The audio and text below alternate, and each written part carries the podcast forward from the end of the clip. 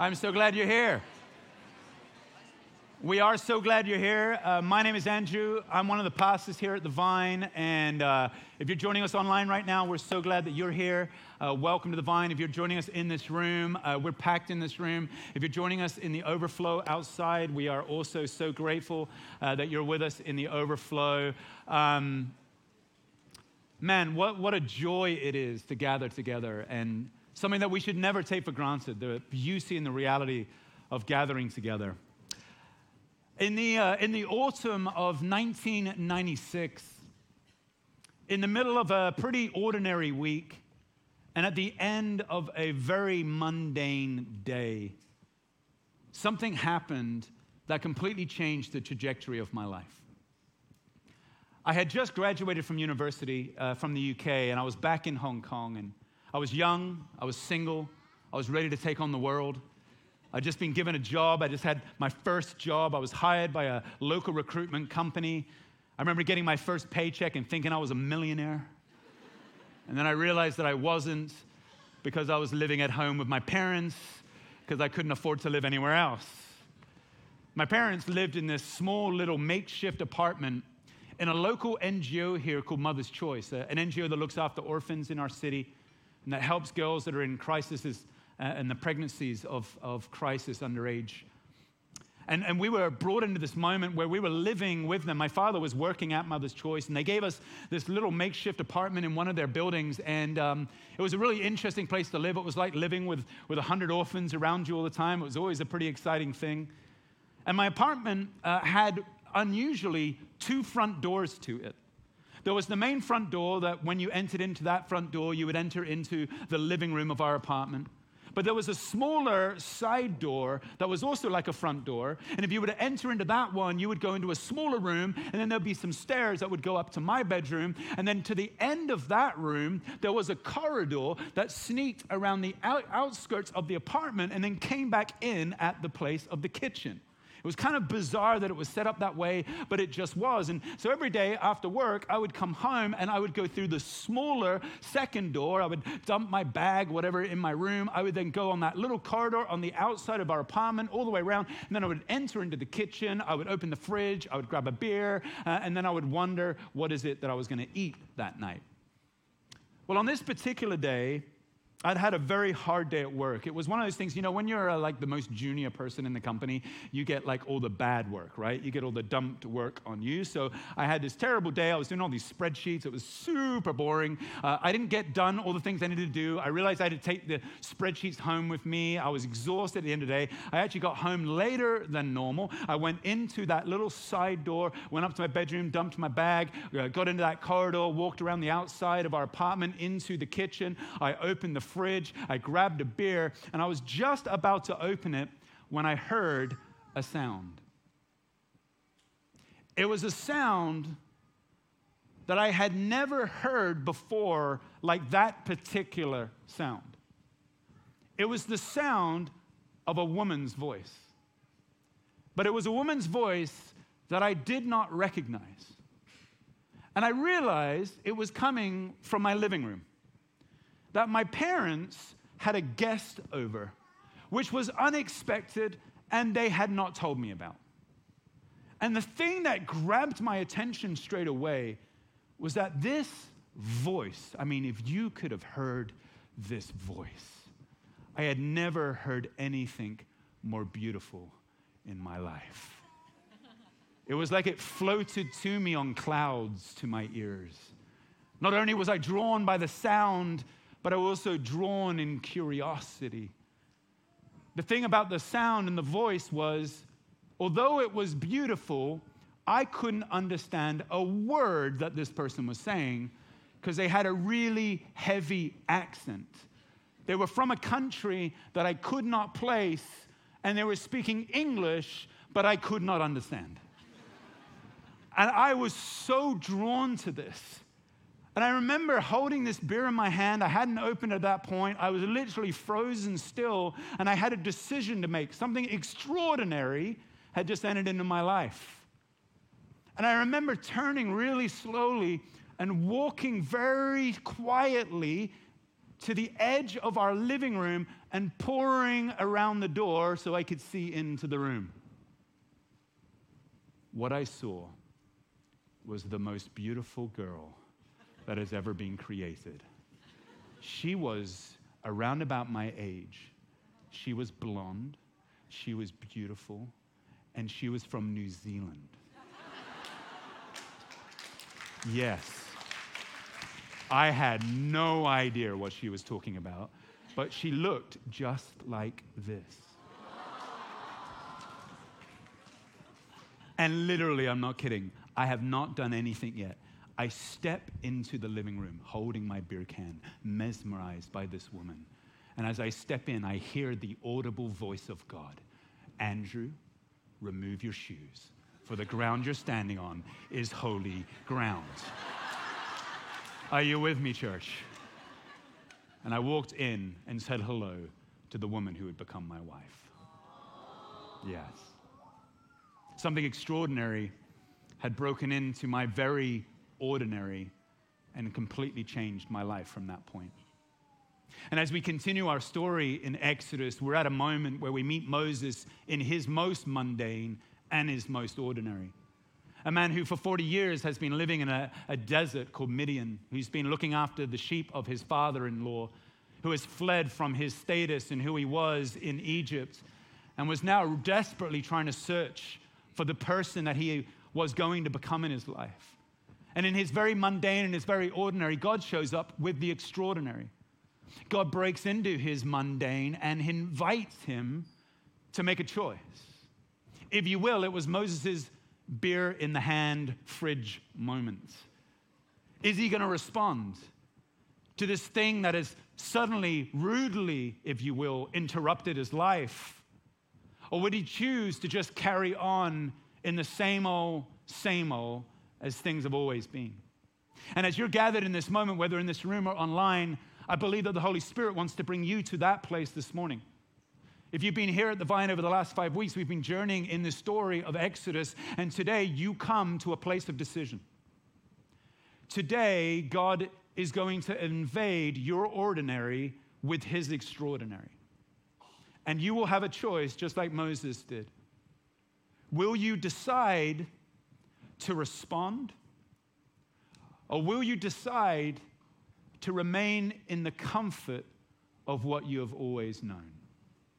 You see, when the Lord wants to bring transformation in our lives, it is always to come and change something that's going to require courage and faith. And if you're going to continue in your Exodus journey, this is the moment where God is going to call upon you for courage and for faith. I want to read this to you because this is how Moses, who's writing Exodus, writes of his own story and narrative. This is Exodus chapter 3, verse 1. Now Moses was tending the flock of Jethro, his father in law, the priest of Midian, and he led the flock to the far side of the desert and came to Horeb, the mountain of God. Let's just stop there. The first thing he says is he's trying to give you a sense of the geography of this moment. Before the extraordinary enters into his ordinary, he gives you a description of his ordinary. He's a shepherd looking after sheep. He's so humble, he's so poor that he doesn't own the sheep himself. They're the sheep of his father in law, Jethro. He's gone from being a prince of Egypt in a palace to not even be able to afford his own animals. And there he says, I am in a place, notice this, he says, Horeb, the mountain of God. He gives us a glimpse right at the start of the story of where everything in Exodus is about to go. Because although he doesn't explain it here, we come to learn later that Mount Horeb is the same mountain as Mount Sinai, where God will meet Israel and give Moses the Ten Commandments. It's the same place. And it's likely that Moses had come to this mountain many times as he's grazing the sheep of, his, uh, uh, of the shepherd that he's looking after. And he's probably circled around this mountain many times. It's his ordinary, but God's about to step in and do something extraordinary. And he goes on to tell us right here I now call this the mountain of God. We, as a people, understand this as the mountain of God. But before I brought you out of slavery to that mountain, God met me on that mountain first. And he, he says it's Horeb. Horeb uh, meant glowing or heat. It, it, it gives you a little sense of what's about to happen next in the narrative. But Mount Sinai, that it comes to be called, Sinai is, sounds in the Hebrew like the word hatred. And that's how the Israelites felt as they came out of their slavery in Egypt, and Egypt was still pursuing them. They felt like they were a hated group of people. And God met them in that place and began to restore their identity. But before the identity of Israel was restored, Moses had to first have his identity restored. So God comes and meets him on Mount Horeb. Now, I, I want to give you just really quickly a sense of the geography of where this is all happening. In week one, I showed you this uh, modern day map of, of Egypt. Obviously, it doesn't contain the whole of Egypt, it carries on below the bottom of the screen there. Um, but this is the important area. This is an area in the Bible is called Goshen. It's roughly where the Israelites were camped when they were enslaved uh, by Egypt. Uh, this, of course, is what's known as the Sinai Peninsula. Uh, modern day Israel comes all the way down here, but in those days, uh, this land here uh, was uh, not uh, Canaan, it wasn't the modern day Israel, that was more up here. Uh, and then, of course, you've got Saudi Arabia here, modern day Jordan here. Now, the mountain of Horeb is, is really debated by scholars as to exactly its location. There are really two main schools of thought. You remember in week two of this series, I told you that there's very little archaeological evidence in Egypt that actually Israel was ever in the land, let alone that the Exodus actually happened. And because there's a lack of archaeological evidence, uh, people have debated exactly where all of this stuff took place. Now, two schools of thought one that's a, a, bit of a more modern understanding and one that's more traditional. In the modern understanding, the idea is that Mount Sinai is actually over here in modern day Saudi Arabia. And when, uh, uh, when Moses fled, he would have fled across the Sinai Peninsula. He would have crossed over uh, the Red Sea here. And then he would have found his new family, Jethro and the shepherd and everything, over here in Midian. Uh, Paul, actually in the New Testament, refers to Mount Sinai as being in Arabia. That's the word in the New Testament that we have. Um, and so scholars believe that this is here. Now, interestingly, there's quite a lot of archaeological evidence for uh, some of the things that are explained in the Exodus in this area. And Mount Sinai, roughly here, is actually a mountain in Saudi Arabia that is burnt at the top of it. Nobody knows how that mountain got burnt. Uh, and so, again, people believe that this may actually be the place. Now, if that is the case, uh, uh, Israel would have come out here, they would have come down along here, they would have crossed the Red Sea, either at the bottom here or somewhere in the middle here, and then they would have gathered at Mount Sinai here. And then later on, after receiving the law, they would have come up here. This is where they would send the, the spies into the promised land. They come back with a bad report, so they wander for 40 years in the desert, uh, and then eventually they get released to go into the promised land here. That's a modern understanding of what may have happened. However, there's a traditional view that has been accepted by scholarship over many years. Uh, that one places Sinai right here in the heart of Egypt, in the Sinai Peninsula. In fact, uh, if you were to search on Google Mount Sinai, it's, largely, it's likely that you'll be drawn to this place right here. There's a monastery uh, right at the foothills here. Uh, that monastery is called St. Catherine's. It was founded in the fourth century. So, Christians, right at the early beginning of our faith, uh, some 1700 years ago, decided and believed that this was actually where Mount Sinai is located. So, that is the place in Egypt where you can go to to this day. So, in this way, uh, Moses would have come down, Midian would have been in this area, and then Mount Horeb, Sinai here. When the Israelites were released from their slavery, they would have come down here, they would have crossed the Red Sea here, and then they would have met God here. And then again, they would have come up here, sent the promised uh, spies in, done their 40 years of wandering around here, and then finally up and in at the end of the Exodus. Helpful? Yeah. Now, which one do I believe? Well, I actually think that it's more likely that Sinai is probably in Saudi Arabia than it actually is in Egypt. And there's a bunch of different reasons for that, which I don't have time to get into today. But we, for this series, we have filmed this particular route for you. Uh, and we are basing this series uh, out of Mount Sinai, uh, right here in the Egyptian peninsula. Why? Because it's a lot easier to film here than it is to film here. Okay? and also, the whole point of this series is not to give you like a documentary of exactly where uh, Israel went. The point of this series is to help you to understand the events of the Exodus, and those events can be told beautifully by following this here and by visiting Mount Sinai right here. And it's that event that I want to bring you to now. Is that helpful? Yeah. All right. In verse 2 and 3, it says this There the angel of the Lord appeared to him, Moses, in flames of fire within a bush. Moses saw that though the bush was on fire, it did not burn up. So Moses thought, I'm going to go over and see this strange sight why the bush does not burn up. This is the moment where God brings an extraordinary interruption into Moses' very ordinary and mundane life. God's not finished with Moses. There's much for Moses to do. Moses is totally unaware at this point of what is about to be ahead of him, and God brings a disruption into his life through this incredible sight of a burning bush. Now, God has revealed himself to humanity many times before he now reveals himself to Moses, and he's revealed himself quite directly to humanity before, for example, with the call of Abraham. So the first question we should have is why does he do it in a random burning bush? Well, it's fascinating because fire in Egyptian mythology meant two things it meant something that destroys in order to purify. Moses, having been raised in Egyptian mythology, having been taught for years in the court of Pharaoh, would have known and understood deeply what the idea and the symbol of fire was all about. In Egyptian gods, they, they believed that if they burnt something, they burnt it up completely, they destroyed it in order for it to be a sacrifice to the gods. So Moses, going about his normal, ordinary, everyday, mundane life, he looks over and he sees a bush on fire. That, in, in and of itself, not a big deal. But he describes something to us here. He says, There was a bush that was on fire, but it did not burn up. That's a change for Moses in his mythology and his spirituality and how he understands the symbol of fire. This fire is burning a bush, but it's not burning up the bush, it's not consuming the bush. And it's that that causes him to stop in his tracks. This is his beer fridge moment. Like me that day, I heard a sound. It was a woman's voice, but it was something in that voice that was different for me.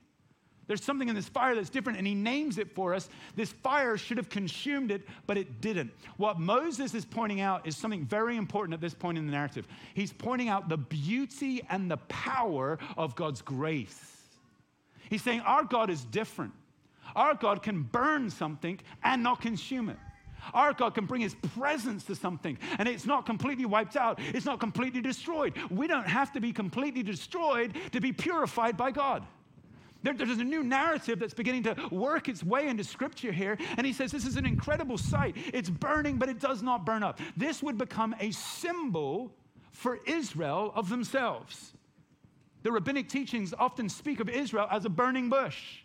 If there's a nation that has suffered more than Israel over the years, I challenge you to name one.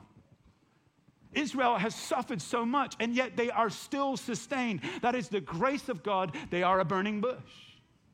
In the same way, Jesus on the cross is a burning bush. He, he took on the sin of all of humanity, all of our sin on his shoulders, and the wages of sin is death. And the sin should have wiped him out forever. And yet, God, in his sustaining grace, reaches in, redeems and renews, resurrects Christ three days later. The cross is a burning bush. The church today is a burning bush. You are a burning bush. Because all of our sin, all of our brokenness should have consumed us. And yet, by God's grace, we are here. And yet, by God's grace, His church is still growing. And yet, by God's grace, even over two and a half thousand years, no matter how much persecution, no matter what society might say, no matter how this thing might be tried to be contained, it is growing, it is thriving. The church is alive in the city of Hong Kong by the grace of God. Are you with me? Here's something you need to know right at this point of the narrative because this is so important. It is only ever God who is able to sustain us through the things in life that seek to destroy us. Only God. And it is by His grace that we are saved. Paul would write to the church and he would say this I am persecuted, but I am not overwhelmed. I am knocked down, but I will rise up again. He says there is a sustaining grace on me. And some of you in this room, you need to understand that you're facing some hard time. There's something going on. But if you're a child of God, you will not burn up. The hand of His grace is on you. And as a burning bush, doesn't mean it's going to be easy, but God will sustain us and renew us. Amen.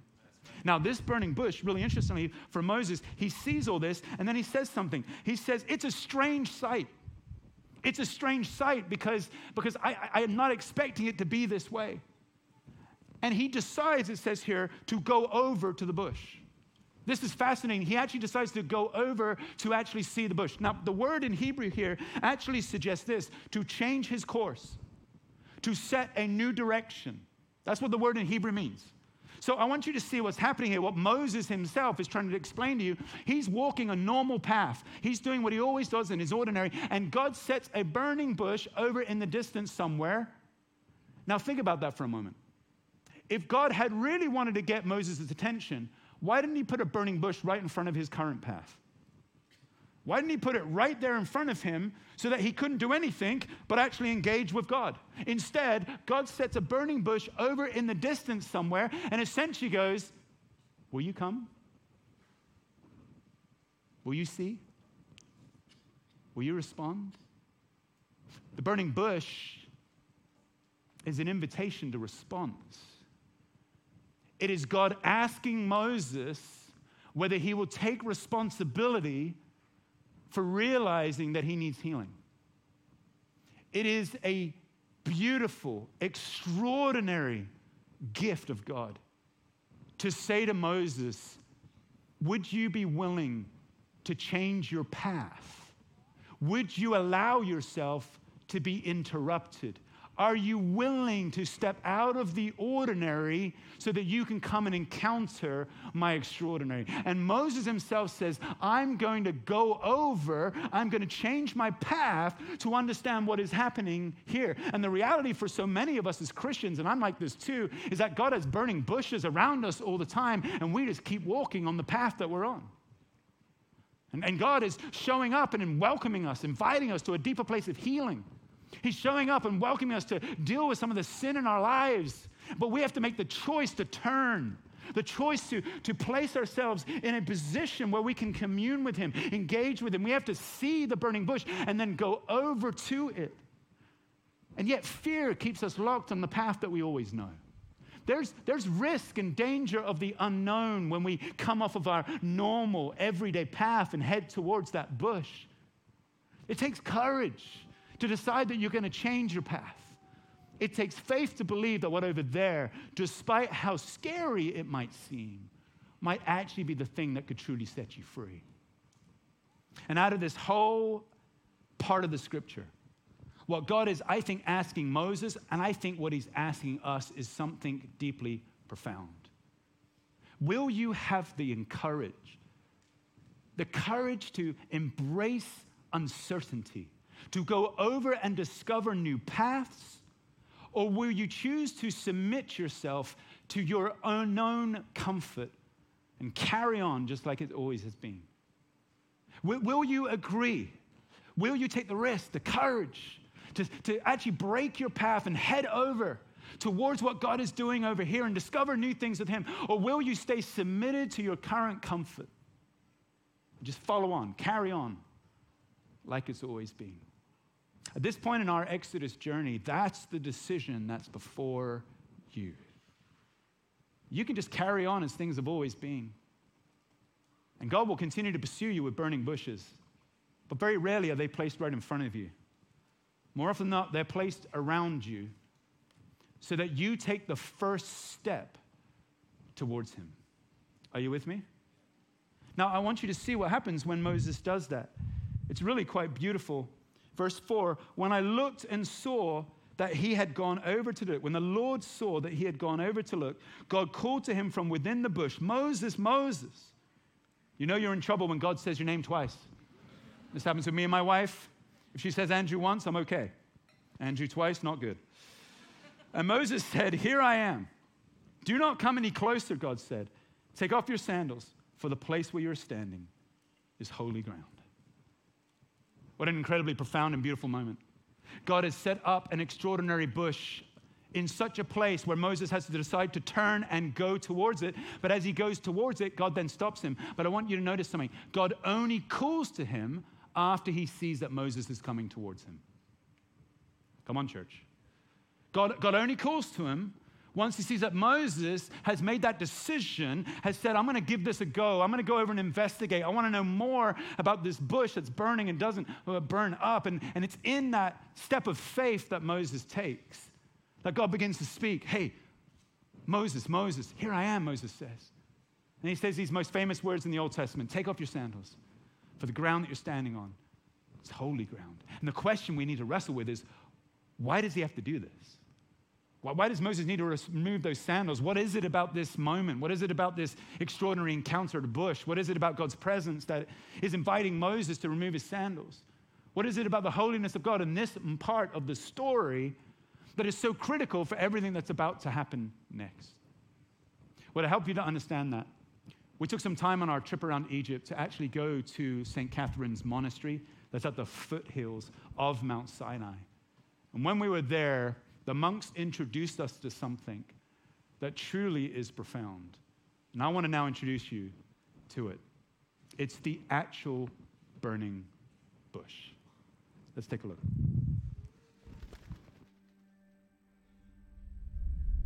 Right in the heart of the Sinai Peninsula, a triangular wedge of some 24,000 square miles in Egypt that forms a bridge between Asia and Africa, you will find St. Catherine's Monastery.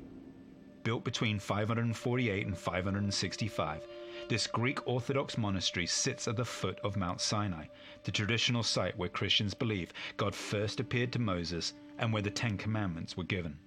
The monastery is named after Catherine of Alexandria, and tradition has it that after being martyred in the early 4th century at the mere age of 18, her remains were carried by angels and laid in the mountains of this area. The monastery itself is the oldest continuously inhabited Christian monastery in the world, with a history that can be traced back over 17 centuries. As we will see, it is the home of the oldest continually operated library in the world, to an order of monks that has never been broken since the beginning, and to a chapel that has never fully been destroyed in all of its history. And it is also home to something else unique, unparalleled, and also present since the very beginning of the Exodus story itself. Something which, at first glance, you might not think is very special at all. This is traditionally believed to be Moses' burning bush, the actual bush. Now, the bush itself is a type of bramble known as Rubus sanctus, and it's found across Asia and parts of Europe. And it's famous for its ability to survive and thrive for thousands of years in the harshest environments possible.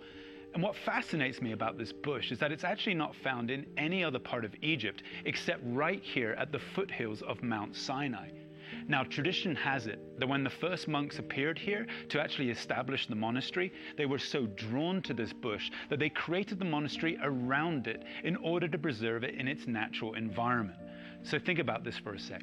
This bush is incredibly rare. It's also able to survive for thousands of years, and scientists have dated this exact bush to the time of Moses all of which has convinced the monks here that this really is the burning bush. And if that is true, then the ground I'm standing on right now, well, it's holy ground.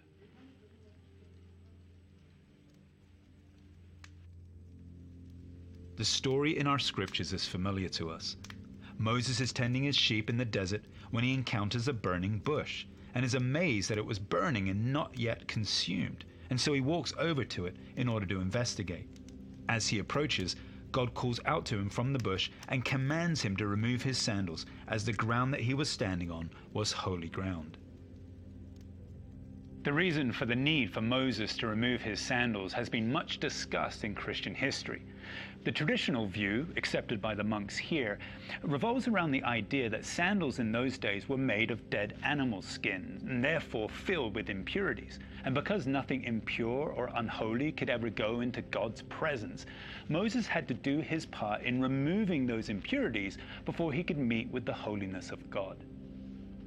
Monks, priests, and pastors alike have preached this message ever since and used this moment of the removing of Moses' sandals to speak metaphorically of all of our need to ensure that we do our best to remove our own impurities as we seek to live out a life of holiness to God. Metaphor has a rich history in Christian tradition, and this is seen perhaps no more so than right here in the museum at St. Catherine's, just a stone throw away from the burning bush. Inside are some beautiful pieces of Greek Orthodox art, and not surprisingly, a number of them are about the burning bush. Let me take you inside.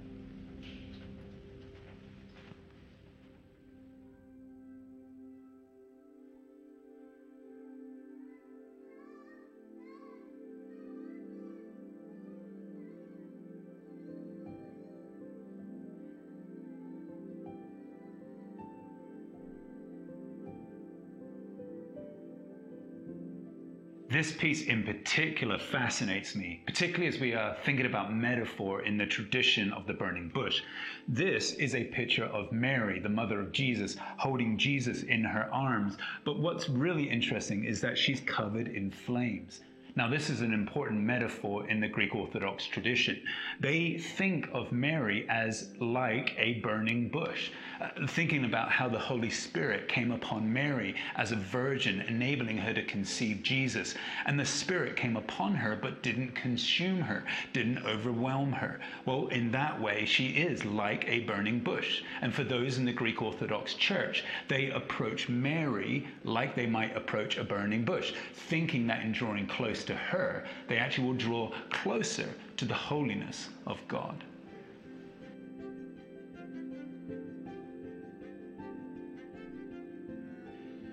So, whether through metaphor or reality, the story of Moses at the burning bush reminds us to reflect deeply on the holiness of God and the sobering reality of our own impurities in comparison. And that's an important lesson. But it's actually not the only lesson we should be drawing from this narrative. In fact, there's another reason why I think God called Moses to remove his sandals on that day. And it's a reason that opens up for us a whole brand new way of thinking about Scripture. And to understand that, I want to actually open up the breadth of Scripture to you now. Beautiful monastery, right?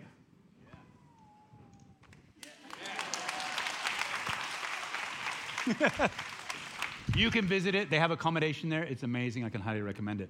But I want to show you now what I actually think is happening right here in this burning bush moment and why God asks Moses to remove his sandals. And I think it has something to do with impurities, but it has something to do with something much more important. I've been saying to you every week of this uh, series that, that actually, when Moses presents the story of Exodus, he's doing it in the backdrop of Genesis another book that he wrote to explain God's creation of all things. Now, we see at the end point of chapter 2 of Genesis, Moses describe Adam and Eve in a very specific way. He says that they are naked and unashamed. And this is absolutely a, an unashamed. This is absolutely a beautiful statement, not just of Adam and Eve, but of all of humanity. And, and the idea of being naked and unashamed is not actually just speaking about their physicality, but the Hebrew words actually speak much bigger than that, much broader than that. It speaks about their mental, emotional, physical, spiritual, their uh, relationship with God, as well as their relationship with one another. The word naked in particular is actually a Hebrew word, which is this very important word, aramin. Now, aramin literally means this it means to be laid bare. It means to be open. And importantly, nothing hidden. This is the idea that this particular, I'm going to run out of space again. I did that in the last service as well. It's really annoying. Anyway, there you go. To be laid bare, to be open, nothing hidden. This is the idea of what it is to be aramin. So it's not just talking about their physical stature with each other, though that was true, but it's also talking about this deeper meaning that humanity has this nature that's been created by, by God to be aramin, to be open, to be fully laid bare. No hiddenness, no secrets, no sin. Sin has not entered the picture yet. And so the way in which we've been created is to be naked and unashamed with one another, yes, but most importantly with God. This is why you see the picture in Genesis 1 and 2 of God walking in the garden in the coolness of the night and Adam and Eve communing with God in a way that was fully laid bare, fully open, nothing to hide. Are you following so far? Now, the word aramin is the last Hebrew word of chapter 2 in Genesis. The first Hebrew word in chapter 3 is uh, another word, and it is the word that literally means crafty crafty, or shrewd, depending on your English translation. This is the word that is actually used to describe Satan. So the snake in the garden was more crafty or shrewd than any of the other animals in the garden. That word, crafty and shrewd, is the Hebrew word aram, which those of you who are quick on your feet will realize is very similar to the word aramin. Are you with me? Now, aram actually means this it means to be closed.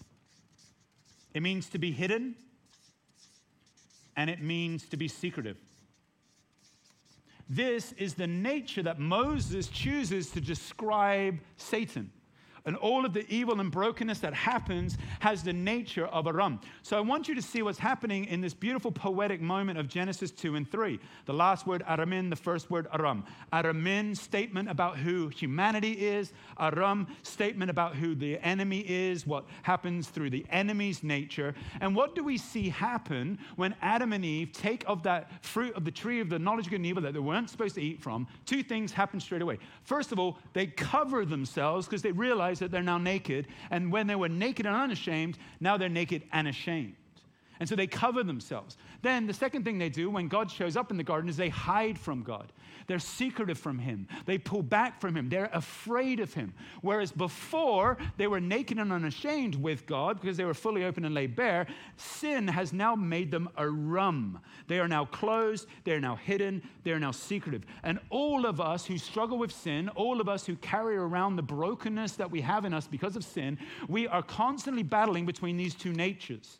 And the enemy wants us to be secretive and hidden. One of the greatest works of the enemy is to convince us that actually the very thing that we've been created for the most is the kind of relationship now that we least are comfortable in. We don't want to expose ourselves. We don't want to be honest with people. We want to hold back. We want to be closed. We want to be hidden. We've become so much more Aram when we should have been Aramin. Are, are you following this me? Now, why is this all important? Moses, for the last two chapters of Exodus, has been trying to explain himself in the backdrop of Genesis 1 and 2. We've looked at a number of those examples over the last few weeks. But here's critical because Moses, in many ways, has lived out how we are as humans. He has struggled deeply with his identity and who he truly is. And in trying to live out of his identity, he does something wrong in murdering the Egyptian. And what does he do when he murders the Egyptian? He covers him up, he hides him, he buries him, thinking he can get away with a secret. But that secret is revealed. He's filled with fear. Pharaoh wants to kill him. He runs away to Midian. When he gets into Midian, he's hiding once again there. He doesn't tell anybody about the fact that he used to be groomed to become Pharaoh. He doesn't tell anybody about his Egyptian past. He even doesn't tell anybody about his Hebrew origins either. He hides from all of that. He's embarrassed. He's ashamed. He's broken. He's running for his life. He's in fear. He becomes more and more Aram than how he was created to be in Aramin. Tracking with this? And then God invades his ordinary with his extraordinary. And God places a burning bush just off of here to cause him to make a choice to turn and enter towards and walk towards that burning bush. And as he goes towards that burning bush, God says, Okay, great, I see you. You're responding. You're drawing near. Now stop because I need you to remove your sandals because the ground you're standing on is holy ground. And does that mean that I, I need to remove my impurities? Yes, it does. But it means so much more than that when you see it in the backdrop of what Moses has already explained in Genesis 1 and 2. When God calls him to remove his shoes, what God is is really doing is saying, I want to commune with you again like it was back in the garden. I want to now meet with humanity in a way that it was before. In other words, I want the flesh, the naked flesh of your foot, Moses, to stand on my spirit and commune with me. Are you with me, church? The burning bush is God's beautiful invitation to humanity to say, I want the purest form of you the most naked and vulnerable, the way you've been created to be, where you and I are in a relationship where you have nothing to hide, where you don't need to cover yourself with false identities anymore. You don't need to cover yourself from the shame of your sin. I'm going to meet you in such a way where we get to commune face to face, which is eventually what he will do with Moses. In this moment, it's flesh to spirit. It's saying a Aram is not who you are. And if you're willing to remove your shoes, you can rediscover who you are. Isn't that so beautiful? Would you come, God is saying, and would you commune with me again? Can we be naked and unashamed together? And can we from there rediscover what it truly means to be human? This is the starting point of everything that changes for Moses. And in his obedience to go and have a look, and in his obedience to remove his sandals, he stands onto the ground and he says this beautiful thing. He says to God, Here I am. The Hebrew words mean I'm in complete submission and in love. Here I am before you.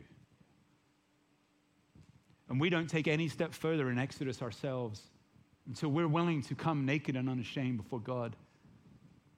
and say, Yeah, there's brokenness, there's sin, there's stuff that I'm ashamed about.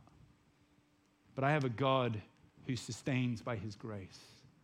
I have a God who cools from the burning bushes around my life, a God who pursues me and has not given up on me, and a God, when I turn to him, lays out the beautiful invitation to be able to deal with my shame through his embrace and his love and his holiness and his goodness. I'm not holy, he's holy. And in his welcome to become Aramin, as I take off my sandals and step to him, we can commune once again. It's really important you understand something. The burning bush was this incredible attraction for Moses. It was a thing God used to attract him out of his normal life and draw him towards it. The attraction was important, but it's really important that you see there was no power in the bush itself. God uses the bush to disrupt the everyday of Moses, but the bush itself wasn't powerful. What was powerful was the presence of God that was coming from the bush. Does that make sense to you? And, the reality is, is that the Vine Church, and you need to hear this, the Vine Church is a burning bush. And, every single person who's here and online right now, you're here because something's attracted you to be here. You've been drawn to something here in this community that's attracted you to be a part of this community. Maybe it's community. Maybe it's the friendships you've got here. Maybe that's what attracts you to come to our ministries on a Sunday. Maybe it's our worship. You, you love our worship and you love the musical worship, and, and it's something for you, and you enjoy it, and you're attracted, and you come for that. Maybe it's the preaching or the teaching that's drawn you in, that's attracted you as well. Whatever it might be, you need to understand this. There's no power in the thing that attracts. And if all you ever do is come to the vine because you're attracted by something, but you never actually push beyond the thing that is attracting you to actually meet the God behind the thing that's attracting you, there'll be no power or transformation in your life. A church cannot change you. I'm going to say that again. A church cannot change you. Great music cannot change you. The only thing that will change and transform you and really start your journey of Exodus is the presence of Jesus Christ and his invitation to you to remove your sandals and step on holy ground with him. That's what will change you. And because there's that invitation, your invitation is not to stand and watch, it is to remove your sandals and commune. And as I close, everybody's favorite words in every sermon. As I close, I want to invite you to reflect on the burning bush that is around you at the moment and the beauty that there is behind a God who welcomes you into this moment. And I want you just to quieten your heart. And this is what this whole message has been about, is this moment right here. I want you just to stable your heart, bring it before Him, and just give you a chance to soak in some imagery and some words that we've created that I'm hoping will help to just minister to you much of what God's word is for you here this morning. We're going to watch this together, and then after that, uh, I'm going to come back and we're going to pray uh, together. Thanks, Kingsley, for that. Let's watch this. It starts in the fading of light, the separation of presence and purpose, in the distance between holiness and shame, where we find ourselves humbled and hurting, and where the sacred has become the profane. We tremble in this hurt and shame and profanity and stumble between the shards of light. For we desire to wonder in what is hidden and distant, and wonder if in the darkness we could ever know the light. And then, when least expected, a spark, and what was ordinary comes alight with curiosity, and we are drawn forwards, tentative and tender, bruised from being buried, but burnt with new hope. And just there, right before us, crackling with longing and intent, the divine invades the common, and the sacred subverts the profane. And a voice flickers into our brokenness like a flame dancing in the night, and we are welcomed into a new story that begins with a simple embrace. And when we see it, we can no longer look away. For there is now glory amongst the graceless, and the shards of light have become rivers of gold. And we are alive again, naked and unashamed, nothing now covering the rawness of our humanity from the restoring presence of an intimate God. So let us remove, let us replace, let us repent, and let us recreate. May we see the bushes on fire around us, and together step on holy ground.